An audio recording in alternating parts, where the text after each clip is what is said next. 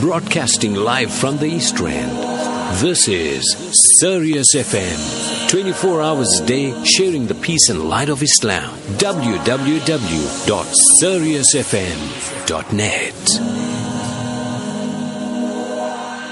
Absolutely, SiriusFM.net keeping you company here in Kuruleni and in over 120 countries across the world, joined by our very own Abu Bakr Sidat, who gives us a Muslim news. I've been alluding to the Rumsfeld or the Rumsteak story, but Abu Bakr Sidat, Assalamu alaikum wa rahmatullahi wa barakatuh. You have a whole menu for us. You have the whole Muslim news, and it's all in your head. It's all in your encyclopedia. Assalamu alaikum wa rahmatullahi wa barakatuh. And how are you doing this morning, Abu? Wa alaikum salam wa rahmatullahi wa barakatuh. Gee, with the grace and mercy of Allah subhanahu wa ta'ala, we are doing well. And we trust that you and the listeners of Sirius FM are also within the same loop. Bismillah ar-Rahman ar-Rahim. Jazallah anna Muhammadin sallallahu alayhi wa sallam bima alahu. Gee, Shafat, I hear you talking about Donald Rumsfeld. And I got a book in front of me, Cobra 2, the inside story of the invasion and occupation of Iraq. And on the front page, they got the picture of Donald Rumsfeld, Dick Cheney, and George Bush. And we know that this Donald Rumsfeld, this was his second stint as the Secretary of Defense for Bush. He served under Gerald Ford also.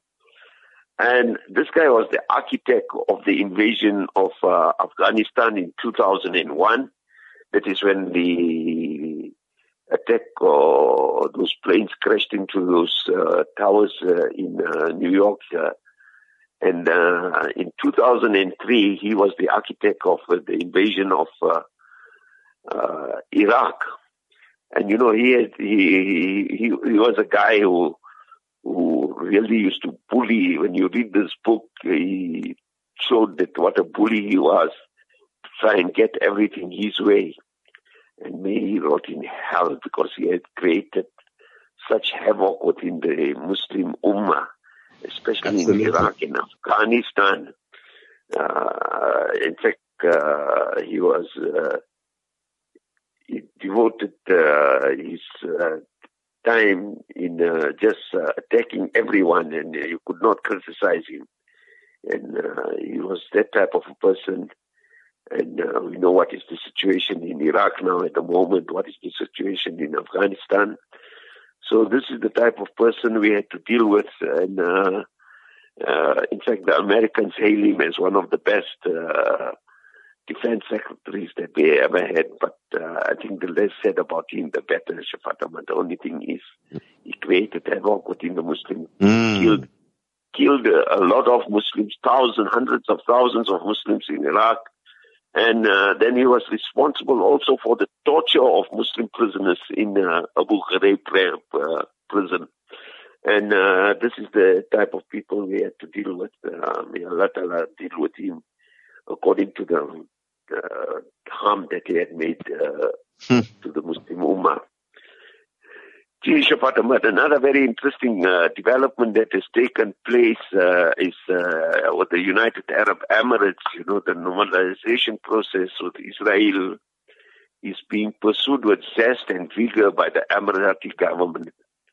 For the first time since normalization, that is the Israeli foreign minister, the new guy, Yair Lapid, will be visiting the UAE on an official visit.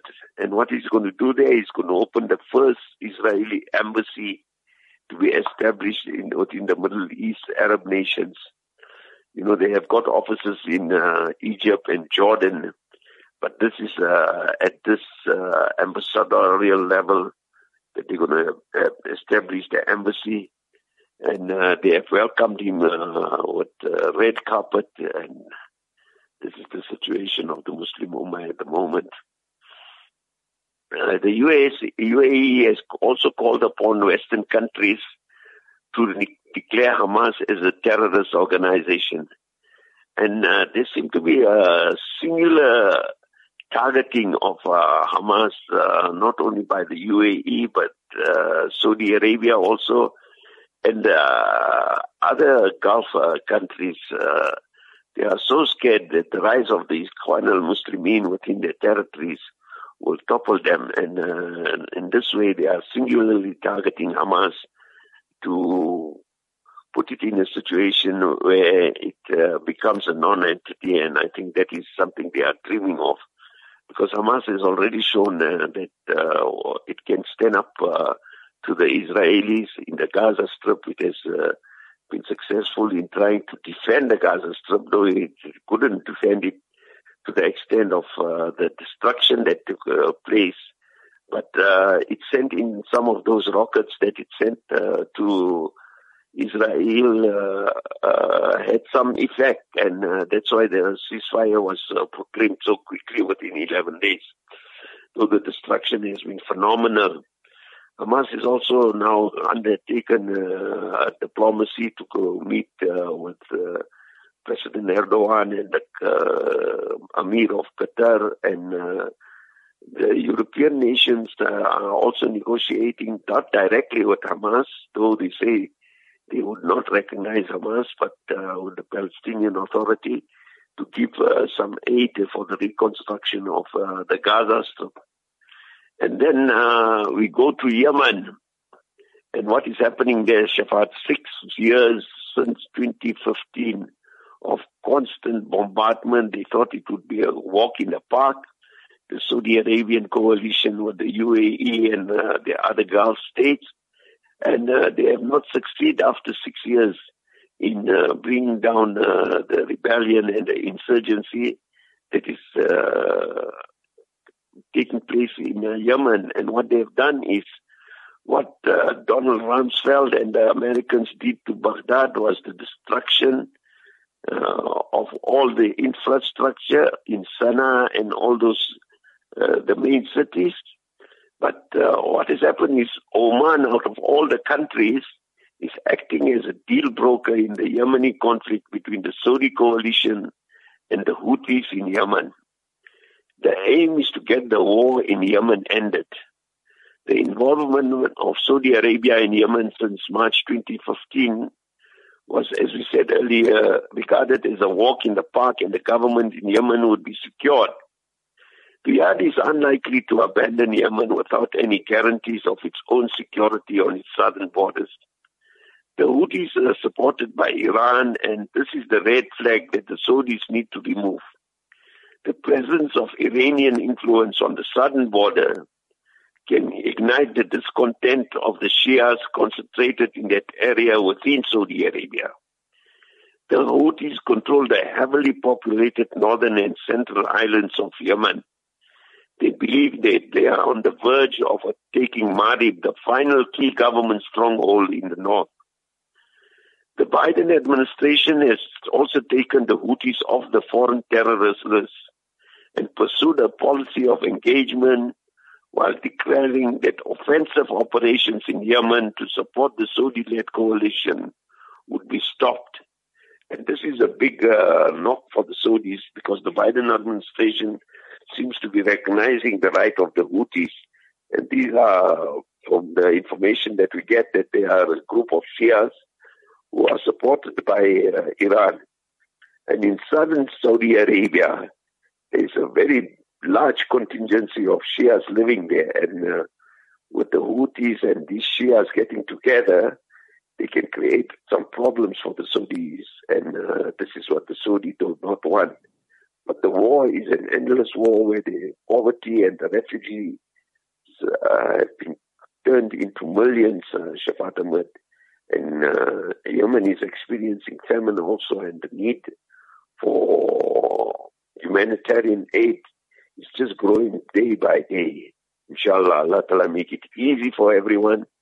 And we pray that some form of agreement is signed between the Houthis and the Saudi government, so that Yemen can get back to some form of normality and people can go back to their homes. The refugees who have fled also from the Marib area should return to their homes and take occupation again. Shafat, to you and the listeners of Sirius FM, wonderful Jummah Mubarak tomorrow, and Allah Ta'ala make it easy for everyone. Yeah, just in closing, Shafat Ahmad, I want to talk about the passing away of a very great figure in Pakistan. In fact, Alhamdulillah, I had an opportunity to meet Dr. Abdul Razzaq Sikandar. He was an alim of great stature, and he was the principal of the Darululum in New Town, Karachi, in Binori Town. And Shafat, the day that we met him, Alhamdulillah, the humility and the humbleness of his great personality was just amazing. And we had tea with him, and he spoke in English, he spoke in Urdu, and I had a nice, good conversation with him. Allah Ta'ala gave him the highest stages in Jannah. He was one of the foremost leaders, ulama, in Pakistan. I see yesterday, Mufti Taqi Osmani also has paid a great tribute to him. And these are the type of scholars. He was known as Dr. Abdul Razzaq Iskandar. Allah Ta'ala gave him the highest stages in Jannat, and it's a great loss for the Muslim Ummah. And he was at the helm of the Darul Uloom in Newtown. This was a great loss. Jeez, Fatima, to you and the listeners. Assalamu alaikum wa rahmatullahi wa barakatuh. Wa alaikum salam wa rahmatullahi wa barakatuh. Jazakallah khair to our Abu Bakr C that for sharing us such of information. And yes, he echoed my words, people. He did. And Abu, as I said, a gift to us with that knowledge that he's sharing on this platform. Once again, make dua for all our guests that come on here and really serve you, and perhaps broadcasting with a distinction. Broadcasting live from the East Rand, this is Sirius FM, 24 hours a day, sharing the peace and light of Islam. www.siriusfm.net